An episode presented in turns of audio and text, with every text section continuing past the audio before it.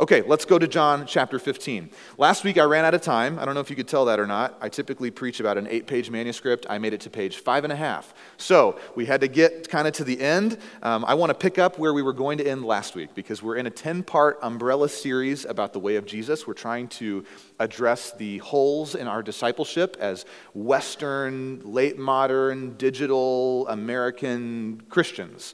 We oftentimes read back into Jesus' way of discipleship our modern concepts of education, and we miss a lot. Not that study and knowledge are unimportant, but that there may be 30% of what Jesus has on offer for us, and we want to get down to the other 70 or so. We talked last week a little bit about the lifestyle that's necessary to follow Jesus. We picked on, in some ways, and laughed together about some of our experiences, those of us who've grown up in evangelical churches, the ways that we have been discipled, quote unquote. And so I want to go to Jesus' perspective first, speaking to his disciples at the close of his ministry. And I want to hear from him together his idea of the life that comes from following him. What do you actually do if you're going to be with Jesus, follow Jesus, belong to Jesus? Here's what Jesus says, beginning in John 15, verse 1. He says, I am the true vine. So he's using a metaphor right out of the gate. He's speaking in a word picture here to help us. I am the true vine and my Father, this is the way that Jesus speaks about God, is the vine dresser. Every branch that is in me, so each of you disciples, or to use the word we talked about last week, talmidim, you apprentices, that is in me, that doesn't bear fruit, the Father will remove. And every branch that does bear fruit, the Father will prune, so that it may bear more fruit.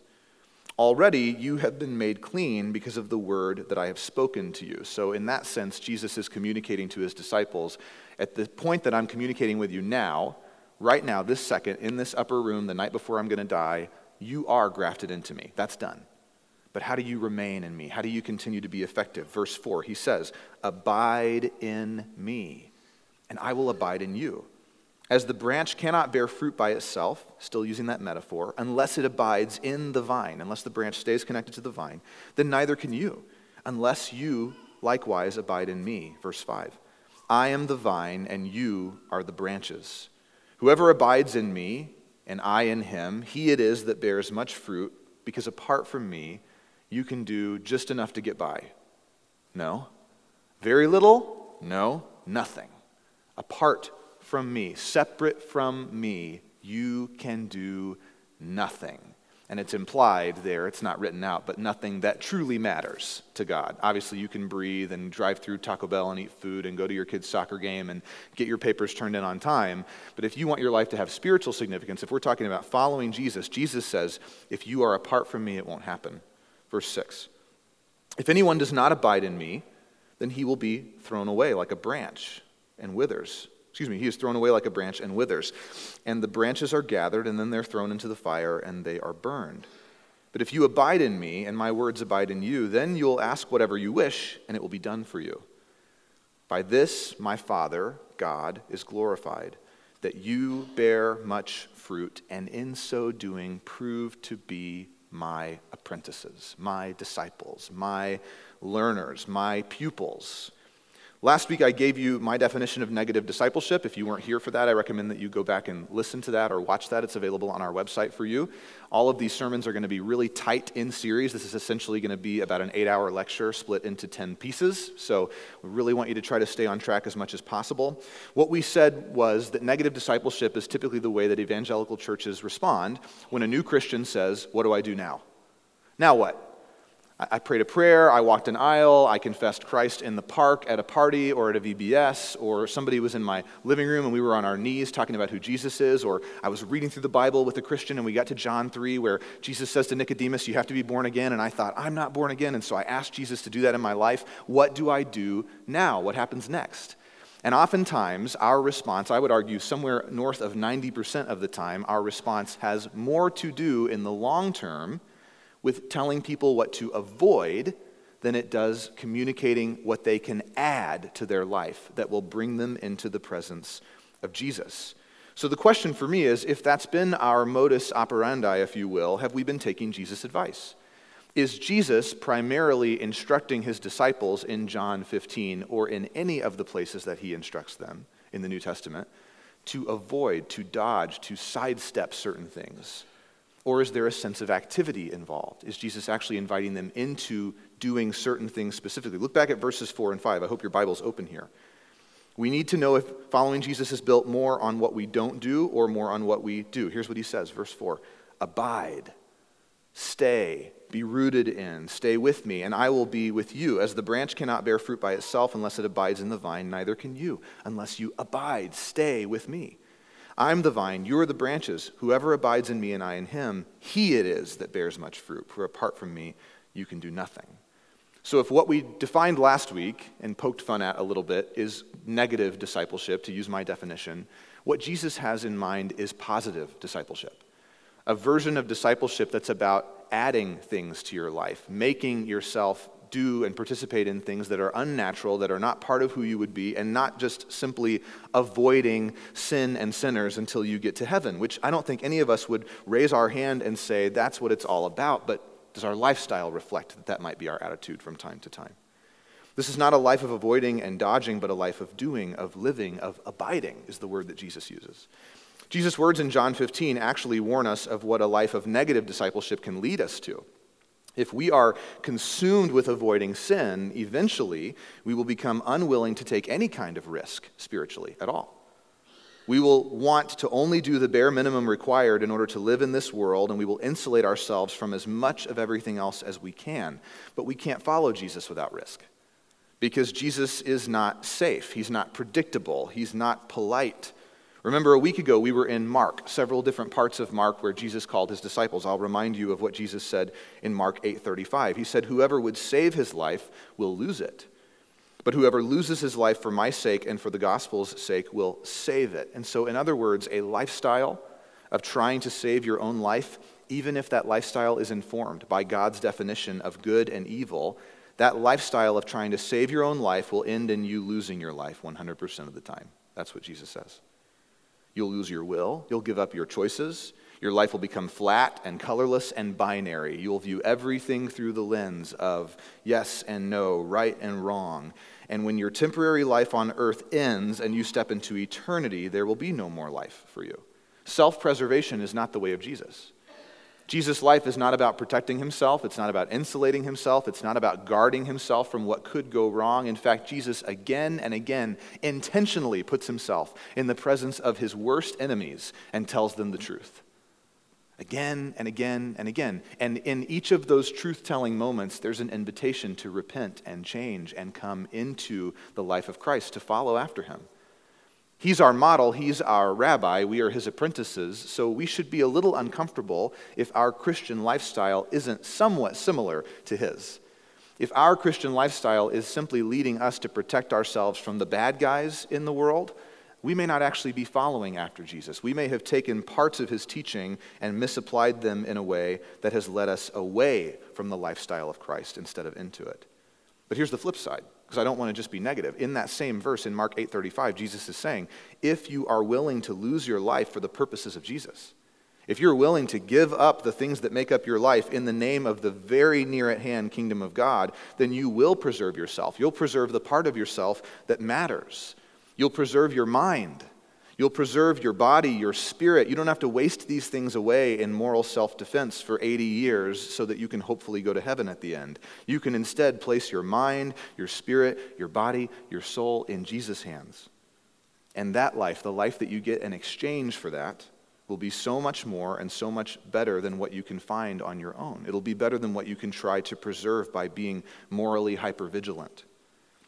Maybe you don't know this. I'll say it to you this way even if you made the perfect choice at every one of the thousands of microscopic crossroads that come to you in a day, if you did every single one of those choices exactly right, and if you did that for 100 years and then you died a good death surrounded by people who you love, that life that you lived would be a weak and thin replacement for the life that Jesus offers you. Sometimes we believe that if we could just get it right, we wouldn't need Jesus anymore. This is some of the damage that comes from us seeing the life of Christ as only a, a, resolution to sin and not actually a positive idea of what it looks to live into the kingdom of God and to take the kingdom of God into every corner of, of human life, which seems to be the way that Jesus lived.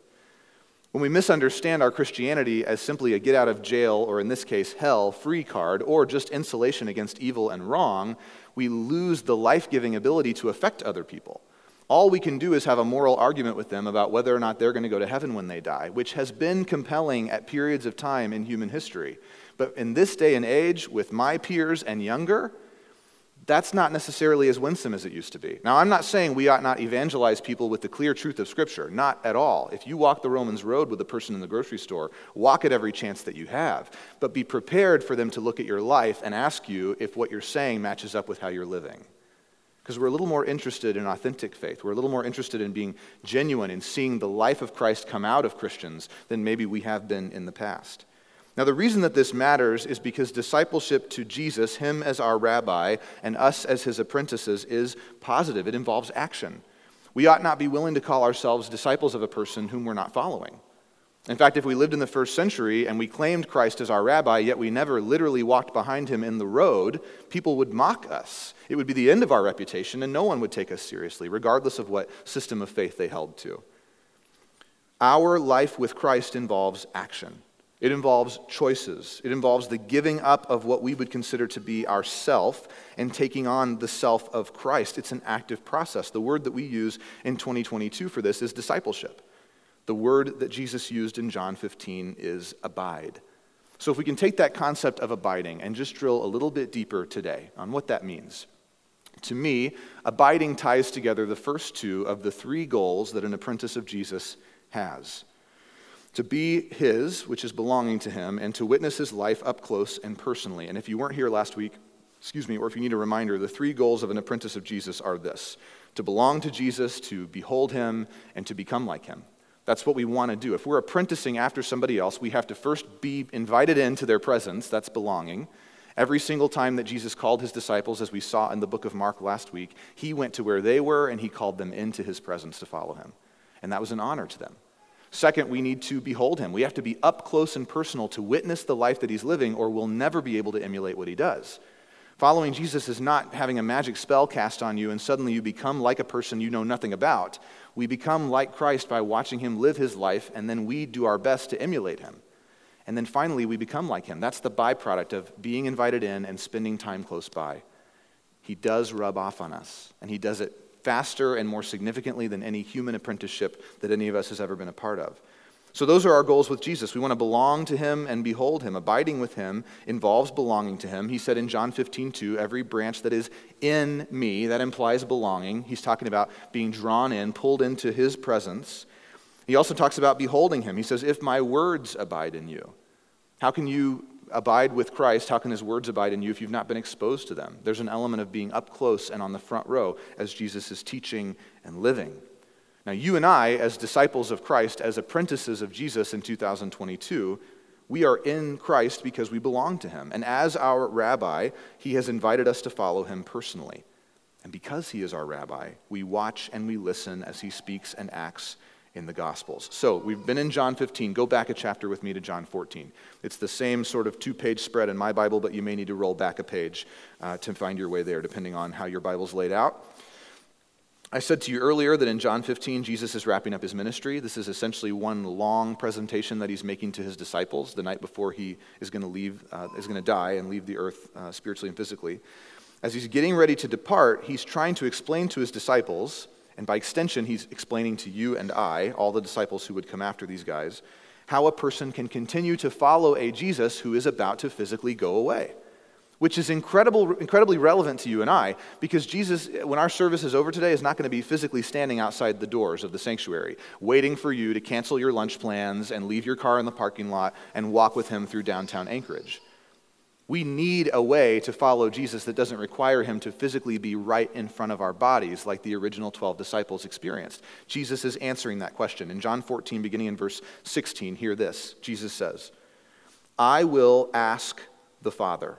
I will speak to God on your behalf. I'll make a request, and he will give you another. And the word here, depending on your translation, probably is helper. Uh, but there's a note there. This is the Greek word parakaleo, or the paraclete, which as a kid I thought was funny because it sounds like parakeet. And so I often visualize the Holy Spirit as a as a parakeet, which is not right. Don't do that. But in the way that we wrote it on the screen, I put helper, counselor, advocate because the language here is the idea of a person who is called out to, who comes alongside you to aid and assist you.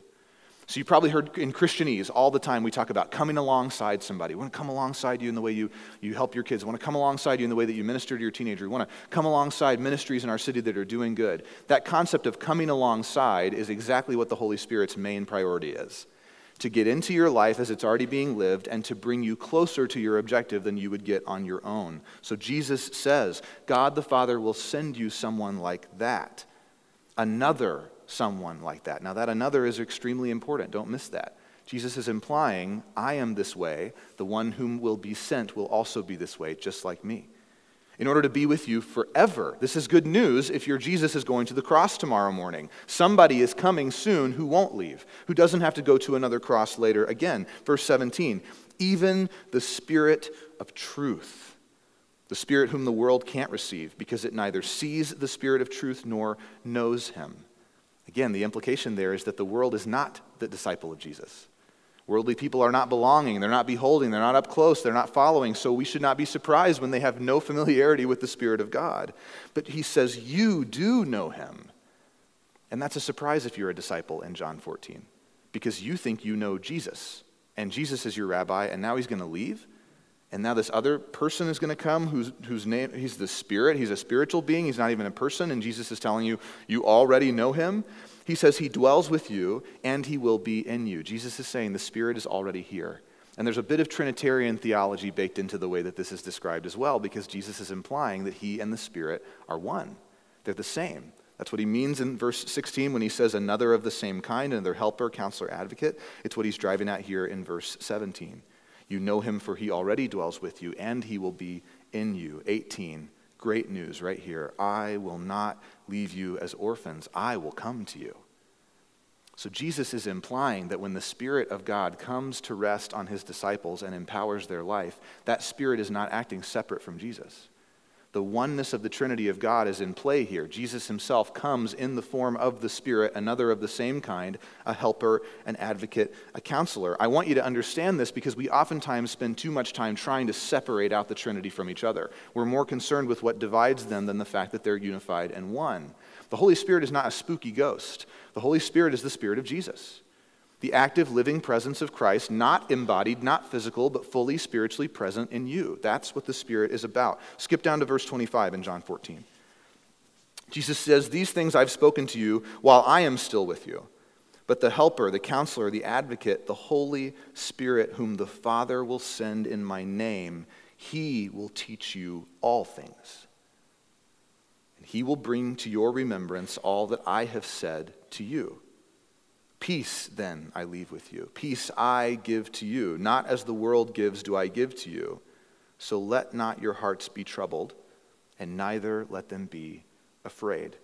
There's a whole principle in this second passage, verses 25 through 27, that we can't tap into today. I don't have time, but we're going to get there in a few weeks about how the presence of the Holy Spirit, the, the, immediate effect of that is peace in your life tranquility, serenity, whatever word you want to use, the thing that you're looking for when, when you go to a yoga studio or when people want to burn salt lamps or, or ding bells of different frequencies and hang crystals in their apartment. Jesus says it's actually available by the presence of God in your life. We're going to tap into that more, but the big point that I want to make to you today, the point of emphasis here for me, is that we are not able to physically follow Jesus. And so much of where we were last week, discussing and trying to comprehend what it means to follow Jesus, there's a big gap in between the way that the disciples did that in the four Gospels and how you and I are expected to. The teaching of Jesus doesn't change or go away. The concept of following him or our need for a rabbi, those things have not changed either, but the way that we experience the presence of Jesus is different now. And so we look into the life of Christ, we try to understand how his disciples were meant to follow him, and then we have to figure out how do we have that relationship with a being who is not physical. We can't sit with Jesus while he cooks fish on the seashore and reproaches us about the way that we've denied him three times and then invites us back into physical leadership of his church, like Peter experienced. We have to have a spiritual relationship, a relationship that's built within our spirit and our mind. Our body still participates, but there is no physical Jesus to hug, to shake hands with, to lean onto when times get hard. All of this in chapter 14 is lead in to the metaphor that we read in John 15. It's all one big idea. Jesus comes to us as the Spirit. He is our helper. He is our advocate. He is our counselor, which frankly sounds an awful lot like a human rabbi. What else should we expect from a rabbi to do but to counsel and to help and to advocate for us? And along with the Spirit comes peace. So to abide is to be rooted. It's to be located, it's to be placed uh, somewhere on purpose. And Jesus is speaking in spiritual metaphor in John 14 and 15 by describing our spiritual connection to Him. He does that by way of the Spirit, as, as, similar to the physical connection between a branch and a vine. So I'm just reminding you there, Jesus isn't literally talking about branches and vines. He's using a metaphor to be clear. But if we can follow that metaphor to its conclusion here, the physical location, the place that a branch has to abide to be a branch, is in the tree. A branch separated from the tree can still be a branch in form, but it can never be a branch in function. And that's important because we should be able to acknowledge, if the, if the metaphor is good and right, and I think it is, that people who call themselves followers of Jesus can look like that in form. There's a way to look like, to have the appearance of one who is following Jesus. The litmus test for us is the function because it's the litmus test for Jesus. Jesus doesn't say, separate yourself from me and you'll stop looking like a branch. He says, you'll stay looking like a branch. You'll just be a dead branch. And you know what happens to dead branches? They get burned. They're only good as firewood. That's their purpose. So, what's available for you and I is not just these two starkly different looking versions of life. What's available is two kinds of life separated by subtle commitments to God, subtle presence of spiritual gifts, subtle presence of peace, love, joy, the kinds of things that the Spirit bears as fruit, what Bob read to us earlier. Here's what I'm trying to drive at for you. Up to this point in our process, all of last week, half of today, we have discussed that there is a way to follow Jesus that must be different from what a lot of us have experienced. Because we find oftentimes at most that we've been offered two or maybe three practices to add into our life that are supposed to somehow outweigh all of the temptation and the draw to go back to the life that we left behind to follow Jesus. What I am not trying to get you to do is rebuild a new legalistic religious system. I'm not interested in that. I don't want to make this church into a cult. I'm not trying to influence you into believing that certain practices are somehow much more important or more spiritually significant than others. What I'm trying to get you to realize is that there is a way to look like a branch. There is a version of being told, you are a branch now, you are connected to the vine, when in reality, no fruit is ever born. And unfortunately, I think a lot of us are pretty comfortable being duct taped to the vine, not abiding in the vine being stuck back into the vine again and again and again by programs and systems and books and Christian music and podcasts, each time trying to convince ourselves that maybe if I do this long enough, then I will bear fruit. But our starting point is wrong. We're trying to work backwards from the product into the system instead of asking ourselves, have we learned the system from Jesus? I am trying as best I can to clearly argue that I don't think we have. I think we have learned the system from how to educate a human mind. I think we have learned the system from generation upon generation of people who have told us what we should and should not be doing if we're going to follow Jesus. I'm not sure we even really know how to navigate the Gospels on our own. And I have nothing, you have to hear me clearly here. I have nothing against any other part of the New Testament. All of Paul's epistles should be preached in the local church. They should be taught for how we should do church, how there should be polity, what's good, what's not good, the way that things should be structured. But I think there has been an underemphasis on the actual words of Christ in our evangelical world. I think we have spent a lot of time a lot of other places, and it's been disproportionate. And we wonder sometimes why we struggle when half of the time that we've heard preaching, it's been rooted in the Old Testament, and it hasn't been the kind that gets you to Christ. It's been the kind that just sort of sticks and lands where it started. It's just history, it's just teaching, it's just facts, it's just knowledge. It never gets us to Jesus. And Christian, I said this to you last week, I'm going to try to say it every week in this series. If it is all about Jesus for us, and the product of whatever church we're involved in is not actually moving us closer to Jesus in any discernible way, that should make us angry. We shouldn't be happy about that. That shouldn't make us comfortable. We shouldn't clap. We shouldn't invite anybody into that system or setting. Jesus said, If you abide in me, there will be fruit. Not, I hope eventually there's some fruit, maybe. Or certain people with theological educations or calls to ministry or who work in the church vocationally they'll bear fruit and you'll just fund their branches. That's your job is to just let them bear fruit in front of you and you eat it and then you give them money so they can keep doing it. Jesus says if you are abiding there will be fruit. So it stands to reason that if you have never seen fruit regardless of what anybody has taught or told you you're probably not abiding you're probably doing something else. You may look like a branch, you may feel like a branch, you may have borne fruit sometime a long time ago in the past. But Jesus says if you are in me, but you're not bearing fruit, eventually you will separate yourself from me and you will no longer be connected.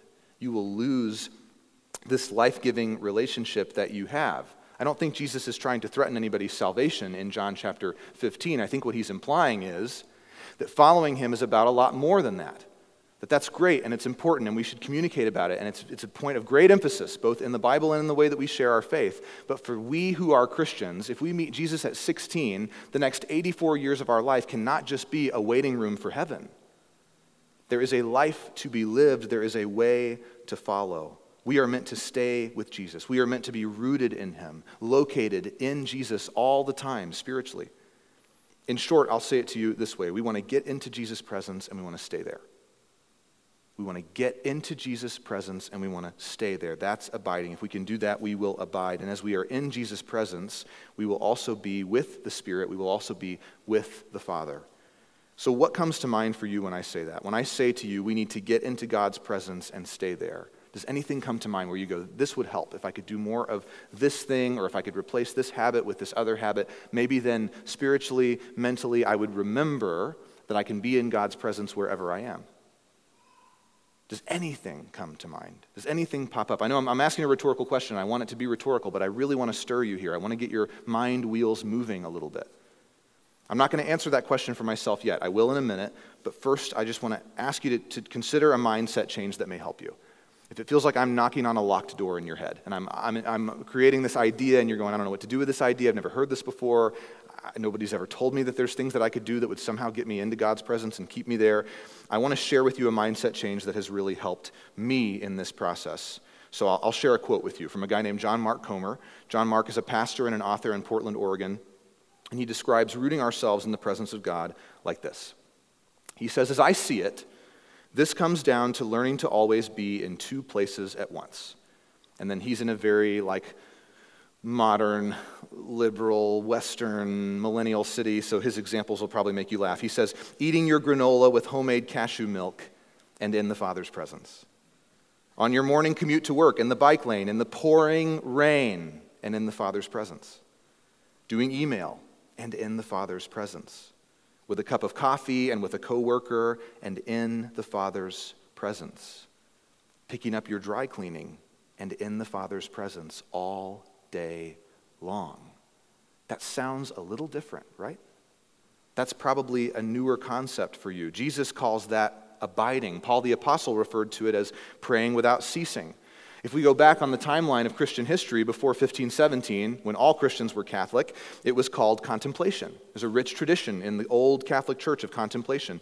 And a specific man, a Parisian monk whose name was Brother Lawrence of the Resurrection, he called it practicing the presence of God. I'm going to ask you to participate for just a second. Would you just show your hand to me if you've ever heard of Brother Lawrence before? Anybody? Okay, good. I appreciate that. Thank you. If you haven't, Brother Lawrence was a Parisian monk. He had been a soldier briefly. He got injured. Then he worked as a footman, kind of like a valet for a rich guy in Paris. And eventually he gave it all up to give his life to Jesus. And he went the monastic route. He went down the monk road, which is not a road that Jesus modeled, but was very prevalent for a long time. And Brother Lawrence's job in the monastery was to do the dishes. And then eventually he got gout in his leg so bad that he just repaired sandals all day. That's it. That's all he did. He wasn't a teacher. He wasn't the priest that got out in front of everybody and distributed communion every morning. But he realized that there was a very simple way for him to find himself in God's presence wherever he was all the time. And so in the interest of me not confusing you or you maybe thinking Brother Lawrence is some kind of voodoo mystic, I want to read two quotes to you, both from his writings. Uh, there's about 16 letters that he wrote. They've been compiled into a pamphlet that's called The Practice of the Presence of God. You can find it for free online because Brother Lawrence has been dead for 500 years, so he doesn't need your royalties. So you can download it as a PDF. It's, it's out there on Project Gutenberg, a couple other places. Two quotes I want to read you. The first, so you know that you're dealing with a real person, okay? This is not a guy who had his head in the clouds and was disconnected from the suffering of real life. Hear this first. He says, I consider myself as the most wretched of men. Sounds a little bit like the Apostle Paul, right? I'm full of faults, flaws, and weaknesses, and I have committed all sorts of crimes against this king. Touched with a sensible regret, which is a wonderful thing we ought to all think about a lot more. Touched with a sensible regret, I confess all my wickedness to him. I ask his forgiveness. I abandon myself in his hands that he may do what he pleases with me. That sounds like Mark 8:35. Brother Lawrence lost his life for the sake of Jesus and the gospel. That's what it means to abandon himself into Jesus' hands. So now you can maybe trust this guy a little bit, I hope. You can see that he's grounded, he's rooted, he knows that he's a sinner, he's not living this life of, of disconnection from the real world. Here is what he had to say about abiding with Jesus. He says, The time of business does not with me differ from the time of prayer. In the noise and the clutter of my kitchen, while several persons are at the same time calling for different things, I possess God in as great tranquility as if I were upon my knees at the Blessed Supper. Every morning, as a 17th century Catholic monk, Brother Lawrence took what we call communion, what we're going to take in just a minute together. He started his days with the body and the blood of Christ in the form of bread and probably in the 1630s wine. In a few minutes, we'll take communion as well, and many of us will have a very similar experience to Brother Lawrence. We will feel at ease. We will find peace as we confess our sins, as we believe that we have been forgiven. We do it monthly at True North. Brother Lawrence did it seven days a week at the crack of dawn. Brother Lawrence says he found a way to live in that kind of peace at the height of the lunch rush hour in a noisy, busy kitchen, cleaning dishes and serving food to 30 to 40 hangry monks. I possess God. The time of business is no different for me from the time of prayer. What else is there for you and I? What other goal do we have? What do we really want out of life than to be able to say, I have been in the presence of the eternal triune God, and I have been with him minute by minute, hour by hour, so that when my life on earth ends and I step into eternity, very little will change for me. I will not experience death. That's the way that Jesus describes it. Even the apostles say that some have fallen asleep for a little while. That's not allegory. What they are saying is a life of following Jesus is such is so similar in every way to eternity in his presence and it can be yours now. In Mark chapter 1, when Jesus came, he said, The kingdom of God has come near. It's closer than ever to you. You can touch it. You can come in. You can step off of the road that you're on, come in through the narrow gate, hear the voice of the shepherd. All the analogies that Jesus teaches are not just about preserving you for heaven, soaking you in eternal salt so that you don't rot, is not the objective. The life of Christ is here for you, and we don't know anything about it. Our days fill up with responsibilities, right? Before you know it, another week has gone by, or a month, or a year, and all of a sudden you find yourself squeezing in 30 minutes of quiet introspection on the last day of your family's annual beach trip. And that's what you get for the next 364 days. It was that little moment of, how did the last year go? You might try to have that conversation with your spouse at an anniversary dinner, but then you end up bickering about a thing you disagree about, and it's gone. And you get on a plane the next day and you fly back into your chaos and you wait and you wait and you wait until you can go back to that place again. We long for those moments, don't we? That's why we're willing to spend thousands of dollars on vacations. We're looking for a physical location, a place we can abide. You know where I'm headed with this. We want to root ourselves in something that will slow us down, that will calm us down, that will give us peace, reassurance, allow us to relax. For most of us, we long for that. We ache for tranquility, and we would do almost anything to get it. I'll tell you a funny story. A friend told me this week uh, that sometimes in the summer, she and her husband ride their bikes from where they live in East Anchorage to downtown to eat at a restaurant, and they do that instead of taking their car so that they can have about an extra 45 minutes on each side away from their kids. And that is funny, and you can laugh. It's not sad, it's normal. If you don't have kids yet, you're like, is that what all parents think? My parents didn't think that about me, did they? Oh, yeah. Oh, yeah. They absolutely did. Saturday morning cartoons, not good for your mind, great for mom and dad for just a few hours every week. Yes, that was my world too. This woman is a great mom. I would argue that her being a great mom probably is somewhat connected to her ability to separate herself from her kids once in a while. That may be an unpopular opinion, I don't know, but I think it's the truth. But even she needs a break. She's looking for solace. We are busy, people. We are busier than anybody has ever been, and we are moving fast. There was a study about three years ago, and I didn't write this in my notes, so I can't quote it, but I'll try to get you the statistics if you want to know them. But something like, I think 80% of those of us who have a cell phone touch our cell phone screen 2,000 times a day in 76 different periods of time for a total of almost two hours. That's new. I don't know if you know that. That's really, really new. And we're not necessarily talking about what that's doing to us. We're not discussing how that's impacting our spirit or our bodies or our minds, but it's significant. If we're not doing something to balance the scales, we shouldn't be surprised when we wake up at 70 years old and our life was full of stuff, but none of it felt like it mattered. We have an opportunity by following Jesus to live the life that he lays out before us. But how do we do it? And this is where we'll land the plane today. How can we actually abide? How can we possess God? I would argue this is where what are called the spiritual disciplines, or what we might call spiritual formation, or in more modern language, the practices of Jesus come in. So you can see here on the screen, I've got a slide for you of about 12 of those. And there's no one agreed upon list. There's probably somewhere between 15 and 25, depending on what tradition you come from. But these 12 are on all of the lists, and these are some of the most basic ways that we can habitually abide in Jesus as his disciples. My perspective, after two years of trying everything but these things and then finally landing on them, is that if you want to experience the kind of life in Jesus that Jesus describes, these are essential. And if the language of formation or disciplines or practices is not your thing, then you can think of these simply as habits. Habits that you form so that they will form you. Hopefully, that's not a new concept to you. The way that we learn to be in two places at once, the way that we learn to abide in Jesus by the Spirit and still live our lives, is by forming habits that will bring us into the presence of God and keep us there. That's the objective. But here's the catch these practices are not the point. In fact, if these practices ever become the point for us, as soon as that happens, these practices have become not only useless to our formation in Jesus, but they may actually work against our life in Christ. We cannot build a new framework of legalism. We must come to these practices seeing them as a means to an end. If we are hungry and we wish to be full, we eat food, but we don't worship the food because we love the food. That's called gluttony. In the same way, if we approach these practices as all it takes to be a Christian, then we have misunderstood the point. The objective is to get into God's presence and to stay there. So, we'll finish with the verses that Bob read to us earlier today. Paul says this and he's answering the question that hangs in the room in the middle of John 15. Paul's speaking into if, if Jesus says you're going to bear fruit, we're left with the question what does that mean? What fruit are we supposed to bear? Paul will answer that question.